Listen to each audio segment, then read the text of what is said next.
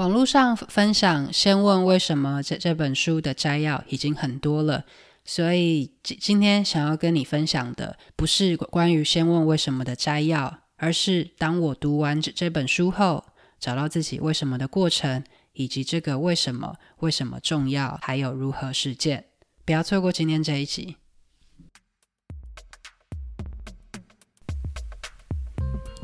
欢迎来到中途笔记。这是一个关于口吃还有内向者阅读笔记的 podcast。我是中中，每个礼拜三你会收听到一本新的书，带给你一些点子和灵感。收听完后，欢迎到中途笔记粉专或网站继续讨论，连接在下方资讯栏。如果听完你觉得超喜欢，请直接五星评论加留言，并点一下订阅，就可以加入这个 podcast。才不会错过各种热门、冷门的阅读笔记，每周带你实现更多。如果你点进来是想要听“先问为什么”的摘要，很抱歉，这一集要讲的不是这个。这一集要分享的是我在读完“先问为什么”后，找到自己为什么的过程，以及这个为什么为什么重要，以及如何实践为什么。作者 Simon Sinek 是一位作家，黄金圈法则的发明者。他的 TED Talk 演讲影片至今已经有超过六千万人观看，是史上最受欢迎的 TED Talk 之一。先谈谈这这本书中我读到最重要的三件事吧。第一个是黄金圈法则，还有找到自己的为什么，以及先问为什么，再问怎么做。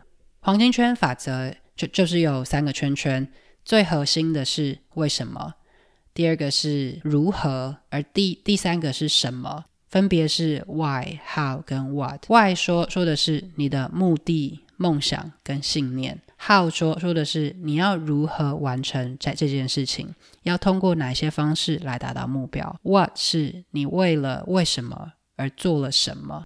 这样说可能会有点像绕口令。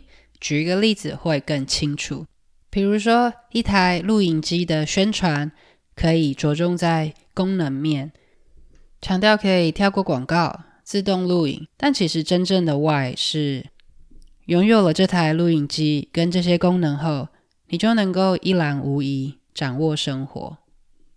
作者说，人做决策从来就不理性，因为人的理性脑其实是后期才发展出来的。而真正的决策依据是较早演化出来的大脑的边缘系统。除了刚才提到的录影机以外，书中还有提到其他诸如苹果或者是莱特兄弟的案例，欢迎你再去找书来看，这边就不再详细说明了。而有相同这种情感诉求的书，还有三千元开始的自处人生，链接一样放在说明栏。其实我觉得，先问为什么的为什么谈的。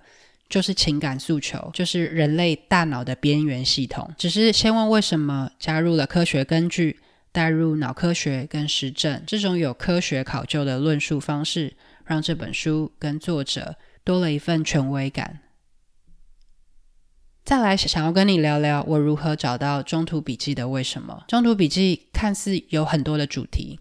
口吃、内向、海外工作、生产力工具、童年创伤、No Co Local 等等，其实初衷都一样，就是我相信每个人都可以靠自己的力量走到想去的地方。也许你跟我一样内向、口吃、肩颈酸痛、高敏感又小剧场一堆，话都说不清楚，功课又很烂，竟然也能够完成出国工作，在大众面前侃侃而谈的梦想。譬如长期肩颈酸痛。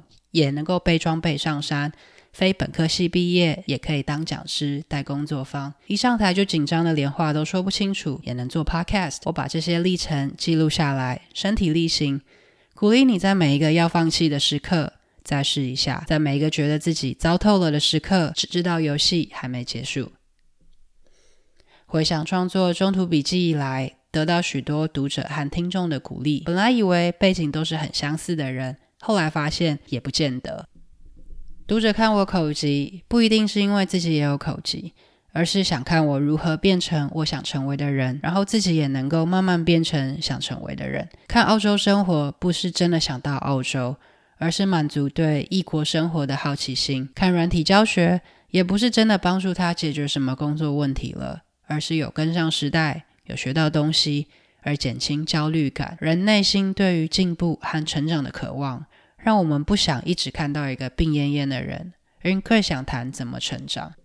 Simon Sinek 说：“最好的构想是最真实的，是从个人经验开始，从解决少数人问题开始，最后能帮助广大的人群。这是你和自己的竞争，但每个人都会伸出援手。” Hello，希望今天这一集有帮助到你。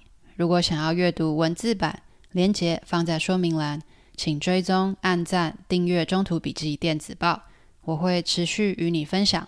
那我们下次再见。